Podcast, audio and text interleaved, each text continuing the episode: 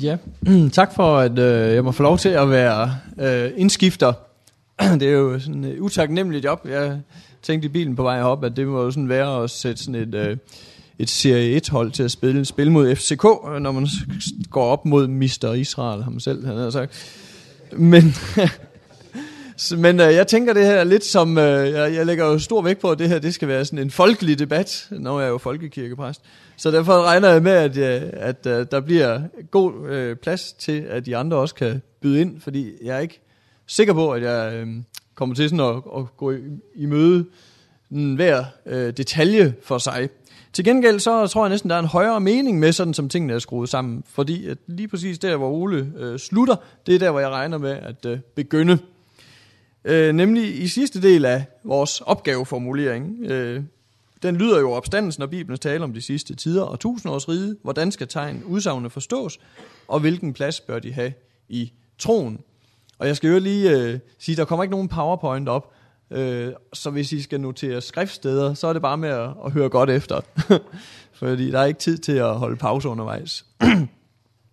Men hvilken plads skal øh, de her ting have i troen? Det mener jeg er et, et meget afgørende spørgsmål. En ting er, hvordan udsagnet skal forstås, og det øh, skal der bruges god tid på. Og der er, øh, det er ikke min stærkeste øh, force, tror jeg, at trænge helt ind i det. Men lad os se, hvordan det går.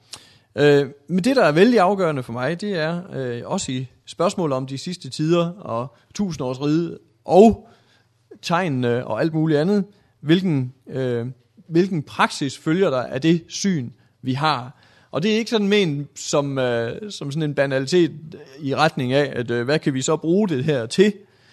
Øh, men som kristne, tænker jeg, så er vi sendt med en bestemt mission, og der er en ramme, der på forhånd er givet øh, for, hvordan vi skal behandle de forskellige mangfoldige øh, temaer, som dukker op, når vi bladrer Bibelen igennem. Øhm, vi har en fast mission, og det er egentlig den mission, vi skal spørge, hvilken plads har i det her tilfælde Bibelens tale om de sidste tider. Og den mission, som vi har fået af Gud selv, den kommer til udtryk øh, blandt andet hos apostlen Paulus, når han indleder sit brev til øh, romerne. Der siger han om sig selv, han er Kristi Jesu tjener, kaldet til apostel, udset til at forkynde det evangelium, som Gud forud har lovet sine profeter i de hellige skrifter. Evangelium om hans søn, Jesus Kristus, vor Herre, som menneske kommet af Davids slægt. Det var det, han var sat i verden for, øh, og forkynde lige præcis det evangelium, og det er åbenbart også det, som jeg er sat i verden for, hvis jeg skal bygge på apostlenes og profeternes grundvold. Øh, nemlig i hele min tjeneste og i alt, hvad jeg gør, at forkynde evangeliet i en meget snæver forstand. Øh, nemlig evangeliet om Guds søn Jesus, som er kommet af Davids slægt. Øh, det, øh, den mission og det statement, som kommer frem der, det ser jeg som forklaringen på øh, det, som er Nytestamentets sådan helt særlige, øh, mærkværdige bibelsyn, øh, altså syn på det gamle testamente. Det jeg tænker på, at er det særligt, det er, når Paulus for eksempel i Galaterne 3 sådan ganske uformidlet siger, at gamle Abraham fik et evangelium forkyndt, da han fik at vide, at i dig skal alle jordens slægter velsignes. Det kalder Paulus, at han fik evangeliet forkyndt.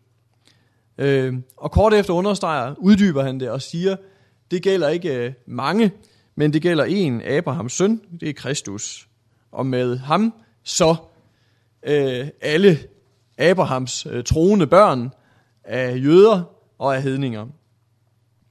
Det er jo den øh, tilgang til skriften, som også lå bag øh, Luther, når han formanede øh, os til, at vi ikke forveksler barnet med krybben, som han siger sted, altså Jesus barnet, øh, bruger det billede, at skriften er, er krybben, hvor i barnet, Jesus, ligger. Øh, men at man ser Bibelen som et redskab, øh, som har den samme mission, som Paulus har. Altså Bibelen har den samme mission, som, som Paulus har, nemlig at være en krybe for Kristus, at drive på Kristus, som han siger. Og for Luther betyder det, at, at øh, Bibelen alle vegne bevidner Kristus. Altså, Kristus er bevidnet alle vegne i skriften, siger han. Og det vil sige ikke kun der, hvor han bliver omtalt øh, direkte, eller som en, en direkte profeti øh, om herrens lidende tjener for eksempel, men simpelthen alle vegne i skriften. Testrup Petersen øh, uddyber det, når han øh, skriver i sin øh, afhandling Luther som skriftfortolker, hvor Gud giver løfte, og folket griber løfteordet i tro. Der forkyndes Kristus. Det er en ret stærk tilgang øh, til det gamle testamente, hvor der gives løfter, og folket griber løftet i tro. Der forkyndes Kristus, evangeliet. Og det vil sige, når Hebræerbrevet for eksempel siger, at Gud på mangfoldige måder igennem skriften har talt til os igennem sine profeter, så er det ikke sådan øh, om vilkårlige ting, men så er det også underforstået, at, at det er, at evangeliet på mangfoldige måder er blevet forkyndt os igennem Guds profeter. Men nu ved dagenes ende er det forkyndt i kropsligt og direkte og åbenbart ved Kristus. Så når vi spørger om, hvilken plads opstandelsen og endetiden og tusindårsriget og så videre skal have for troen, og dermed også for forkyndelsen, som jeg sætter ind her, øh, fordi troen kommer af det, der høres, så spørger vi altså også, hvordan hænger udsagnene sammen med evangeliet forkyndt til Guds folk gennem Abraham. Hvordan hænger det sammen med evangeliet om Jesus? Og der er jeg øh, meget enig, så vidt jeg kunne høre, med Ole, at der er svaret klart, at her betyder budskabet om opstandelsen, det står helt, helt inde i kernen af den kristne tro. Det hænger helt snævert sammen med evangeliet om Kristus. Og øh, jeg vil øh, læse et lille afsnit fra 1. Peters brev, som I kender øh, godt. Øh, det første kapitel, vers 3-12, øh, som øh, vi kender blandt andet fra dåbsritualet. Lovet være Gud, hvor Herre Jesu Kristi Far, som i sin store barmhjertighed har genfødt os til et levende håb ved Jesu Kristi opstandelse fra de døde. Til en uforgængelig og ukrænkelig og uvisnelig arv, der ligger gemt i himlene til jer, som af Guds magt ved troen bevares til en frelse, der holdes rede til at åbenbares i den sidste tid. Så springer ned til vers 8. Ham elsker I uden at have set ham. Ham tror I på nu, uden at se ham. Men I skal juble med en uudsigelig forklaret glæde, når I kommer frem til troens mål, jeres sjæles frelse.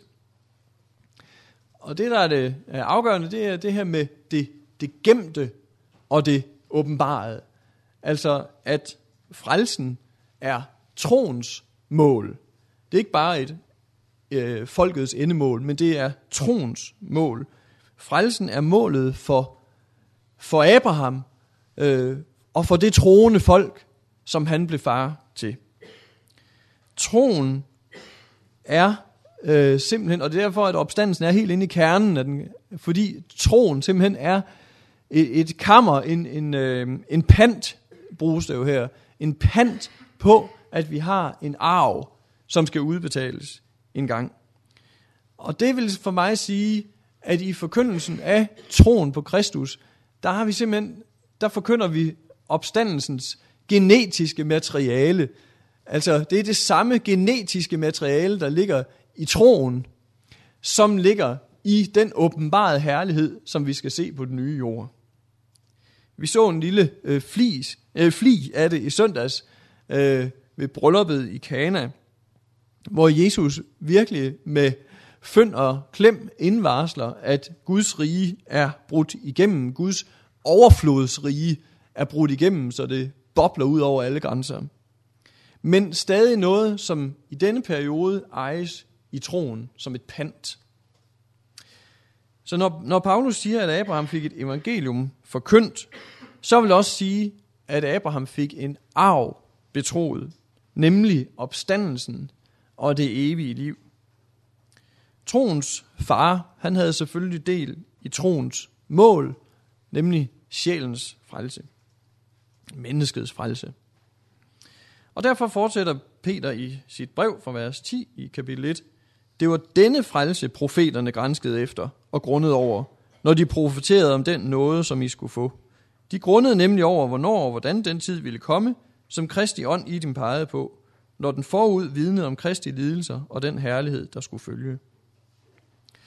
Så når profeterne så ind i fremtiden, så så de fremtiden for troens folk, eller så Israels menighed, som troens folk også kaldes i det gamle testamente. Det her spiller en stor rolle i min egen forkyndelse, og for min øh, egen tro spiller netop sammenhængen mellem det usynlige pant og det synlige øh, åbenbarede en meget vigtig rolle. Sammenhængen mellem troens indhold, som nu er usynligt, men som en dag skal åbenbares i sin fylde. Det Guds folk har del i øh, nu, som er skjult i Kristus, at det virkelig kvalitativt ikke er noget andet end det, som en dag skal møde os øh, på den yderste dag. Det er kæmpestort, og der mener jeg, at, at det kan slet ikke øh, fylde nok i den kristne forkyndelse. Jævnfører Efeserbrevet 1.3 lovet være Gud, hvor Herre Jesu Kristi Far, som i Kristus har velsignet os med al himlens åndelige velsignelse. Der har vi det igen. Eller i 2. Korinther 1.20. Alle Guds løfter har fået deres ja i Kristus. Det livgivende, det bevarende i forkyndelsen, og dermed det, der for alvor skal have en plads i forkyndelsen og i troen, er derfor øh, for mig at se ikke så meget at lave en køreplan og præcist at kunne beskrive, hvordan det hele kommer til at foregå til sidst. Men det er at minde menigheden om, hvad den ejer nu i Kristus, og hvad den dermed har i vente. Nej, slut røvel. Det er jo, hvad den ejer nu i Kristus, det er jo det, jeg vil sige. Fordi pointen er nemlig, at det er svært præcis at lave en køreplan for, hvad den har i vente. Det livgivende er at vidne for menigheden, hvad den ejer i Kristus, så menigheden kan tage imod ham. Og derved troens mål, når vi forkynder troens mål, sjælenes frelse, så forkynder vi det i samme, og må forkynde det i samme grad, som vi forkynder troens indhold, hvad vi ejer nu i Kristus, nemlig Guds retfærdighed ved troen på ham. Den øh, tilgang til Bibelen, det er for mig det klare lys, som jeg må læne mig op af, når jeg støder på for mig i hvert fald mindre klare steder. I det lys vil jeg forsøge at forstå Bibelens tale om de sidste tider. Jeg har fundet ud af ved at, blandt andet at læse nogle af Oles bøger, og nu se det på skærmen, at jeg vist nok er tilhænger af den kirkehistoriske forståelse, selvom den så åbenbart er umulig. det er jeg lidt ked af. men, øh, men det, er, det tror jeg nu nok, jeg er stadigvæk. Men øh, altså, jeg er jo også en ung mand, så det kan jo være, at jeg ryger ned på den sidste, ligesom Ole gjorde det, da han var ung. Øhm, men jeg, jeg synes, at der kan, at i forhold til skriftbelægget, altså, øh, kan man støde på en del spekulation, og det er sådan, det ligner for mig at se spekulation, om når man begynder at, at pensle tusindårsrige for meget ud, altså. Øh, Erling Ytnem, som øh, jo er støtter, tror jeg, den, øh, det syn på fremtiden, som Ole også repræsenterer. Han har skrevet et fint lille hæfte engang i 1980, der blev i hvert fald udgivet dengang i, på Credo forlag, der hedder Så skal hele Israel frelses. Og øh, selvom han øh, taler på samme måde, tror jeg, om tusindårsriget, sådan, sådan nogenlunde i hvert fald, øh, så kalder han alligevel øh, det afsnit for, for vage udsagn og dunkel tale. Og sådan oplever jeg det faktisk også. Øh, og pointen i det her lille hæfte, det er for ham at kalde til Israels mission. Øh, det afsnit, jeg taler om nu, det, kalder, det er det, der hedder nådetiden, eller tusindårsriget. Øh, han kalder til Israels mission, og han giver eksempler på, at hvordan øh, en, en bestemt opfattelse af et fremtidigt tusindårsrige, det kan, med understregning over under ordet kan, kan betyde en forringelse af synet på mission til de jødiske folk. Han fremhæver i hæftet, at Israels vej til frelse er den samme vej som alle andres vej, nemlig forkyndelsen af evangeliet om Jesus. Øhm, I lyset af min indledning, så forekommer det mig øh, rigtig klart, at den tid, vi lever i nu, som Ole kalder de sidste tider, øh, øh mellem Jesu fødsel og Jesu genkomst, at den tid er den helt unikke tid. Og det er den tid, som, som vi for min skyld godt kan kalde for tusindårsrige. Øh, det er i hvert fald den her tid, som er nådetiden, og det er også missionens tid for Israel. Det er, op, det er opfyldelsens tid, hvor det gamle testamentets tid er løfternes tid. Vi møder det hos Lukas 4, hvor Jesus taler i Nazarets synagoge og citerer Esajas og om hans ord omkring øh, nådeåret, og hvor han siger, i dag er dette skriftord gået i opfyldelse, som lød i jeres ører. Øh, eller vi har det hos Lukas 1.67, de følgende Zacharias' lovsang, øh, hvor han priser Gud for at have opfyldt løfterne til Abraham, blandt andet løfterne om at fri os fra vores fjenders hånd, noget som man, man med øjnene ikke ville kunne få bekræftelse på, øh, på det her tidspunkt, men som alligevel åbenbart var en virkelighed, fordi at her prises troens virkelighed øh, for Zacharias. Eller Simeons takkebøn i Lukas 2:32, at Jesus bliver et lys til åbenbaring for hedninger og en herlighed for dit folk Israel. Altså at, at her er den herlighed, som, skal, som, som har ligget i, i forventningerne hos det jødiske folk, den er nu brudt frem for folket Israel i og med Jesus. Og endelig kunne man nævne også Apostlenes Gerninger 2, Pinsedagen, hvor, hvor øh, afsnittet fra Joels bog øh, citeres, hvor Herren jo lover sit folk, at han vil udgyde sin ånd over folket, øh, sådan at, at selv de gamle begynder at profetere og se syner og ting og sager. Og hvor pinsedagen helt klart er opfyldelsen af det løfte. Og sådan tænker jeg, at vi må forsøge at læse løfterne til Israel om en, en nådetid, som opfyldt i Kristus nu. Øh, hos Esajas hedder det for eksempel i Esajas 49, 8, dette siger Herren, i nådens tid bønhører jeg dig, på frelsens dag hjælper dig, jeg dig. Jeg gør dig til en pagt med folket, så du kan genrejse landet og fordele de øde jordlodder. Og det har sikkert også sat tanker i gang, øh, vil jeg tro, om en eller anden form for messias, som skulle komme og, og fordele øh, jordlodderne. Øh, men Paulus mener til synlædende, at opfyldelsen er sket, i og med at Jesus er brudt igennem fordi han citerer det her sted i 2. Korinther 6, 1-3. Som hans medarbejder formaner vi jer til ikke forgæves at have taget imod Guds nåde. Det hedder jo i nådens tid bønhører der, og så videre. Og så er det, han siger, se, nu er det den nåde rige tid. Se, nu er det frelsens dag. Og det er den samme tankegang, som er i Johannes 5, 25, hvor, hvor Jesus siger, den time er nu, da de døde skal høre Guds søns røst, og de, der hører den, skal leve. Et sted, som i øvrigt er nogen er blevet brugt som, som øh, levende, den der levendegørelse, altså en åndelig øh, levendegørelse, som omtales i Johannes åbenbaring øh, 20, hvor de døde kommer til live, og så videre. Altså, svarende til, når Jesus siger, den tid er nu, det de døde skal høre Guds røst og komme til live. Nådens tid for Israel og for folkene, tænker jeg, så altså ligger øh, ikke ude i et fremtidigt øh, tusindårsrige.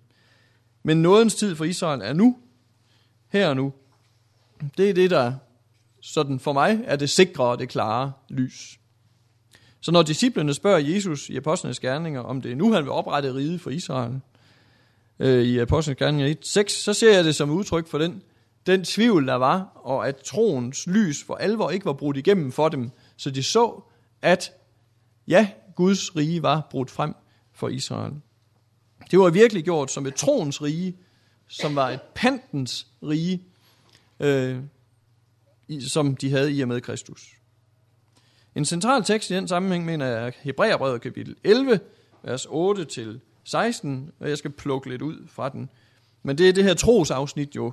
I tro adlød Abraham kaldet til at bryde op og drage til et sted, som han skulle få i eje. Øh, han drog afsted uden at vide, hvor han kom hen, og i tro slog han sig ned i det forjættede land, som i et fremmed land. Og så springer vi ned til vers 16 der. Men nu er det et bedre fædreland, de længtes efter, nemlig det himmelske. Derfor skammer Gud sig ikke ved at, at kaldes øh, deres Gud, for han har allerede grundlagt en by til dem. Det er et afsnit, som fortæller, at, at, det, at Abrahams mål ikke var et fornyet jordisk Jerusalem, men det var byen med de faste grundvolde, det nye Jerusalem. Og det var den by, han var blevet borger i allerede ved troen på Kristus. Og nådetiden, endetiden, det er den tid, hvor Satan ikke længere holder hedningefolkene hen i mørke, som han gjorde øh, i mange år, jævnfør øh, åbenbaring 20, men hvor øh, Satan er en, en lænket øh, hund, og hvor derfor, at Abrahams tro kan nå ud til os, ikke jøder, så målet af hedninger, hedningernes fylde, og målet af jøder, hele Israel, kan blive fuldt, inden vi skal tage bolig i det nye Jerusalem. Jeg skal ikke på Guds vegne udelukke, at uh, der i Gud i fremtiden vil sende en vækkelse over det jødiske folk. Det håber og beder jeg om, at han vil. Ligesom Paulus jo gjorde det. Men hvad der helt givet er, at nådetiden, det er missionens tid. Erling Ytnem citerer Ole Hallesby for at kalde et fremtidigt tusindårsrige for den egentlige missionstid for Israel. Fordi folket her vil være mere lydhøre over for evangeliet. Og i en af, håber jeg, forældet udgave af en ord Israels udgivelse fra 1962, der hedder Israel og kirken, er der citeret nogle hollandske reformerede teologer. Nu tager jeg det bare frem, for jeg er ret sikker på, at det ville man aldrig nogensinde kunne finde på at sige i ordet Israel i dag. Øh, der står, det går ikke an at stille paksfolket på linje med andre folk. Vi tør nemlig ikke sige, at det også hører med til de folk, som missionen ifølge missionsbefalingen skal rettes imod. Det er bare sådan, altså, hvis, hvis vi kommer i nærheden af det resultat ved at have et fremtidigt tusindårs, eller ved at tale om et fremtidigt tusindårsrige, sådan at vi drosler ned på missionen til det jødiske folk, så vil det være en katastrofe. Netop fordi, at ordene fra Romerne 10, øh, Paulus' ord, er talt til jødiske folk, 10-14 følgende, hvordan skal de påkalde ham, som de ikke er kommet til tro på? Hvordan skal de tro på ham, de ikke har hørt om? Hvordan skal de høre, uden at nogen prædiker? Så for mig er det vigtigt at sige, at i dag, det er nådens tid, og det er missionens tid. Og det må vi gerne kalde tusindårsrige for min skyld. At Gud har opfyldt sine løfter til Israel på sin måde, skjult i troen, i og med Kristus. Kirkens opgave er at gøre Messias kendt for det jødiske folk og for hele verden. Og jeg tænker egentlig, at jo mere vi er optaget af Herrens andet komme, og det jødiske folk, des mere må vi være optaget af at fortælle det jødiske folk om Herrens første komme. Den anden væsentlige ting ved forkyndelsen om de sidste tider, det er den dobbelte udgang, frelse og fortabelse.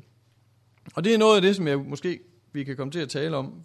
Øh, fordi der har jeg nogle gange oplevelsen af, at når man taler meget om, om en, i hvert fald om en positiv rolle for Israel i tusindårsriget, at så læren om den dobbelte udgang, sådan i hvert fald for, for Israel, bliver sat på standby.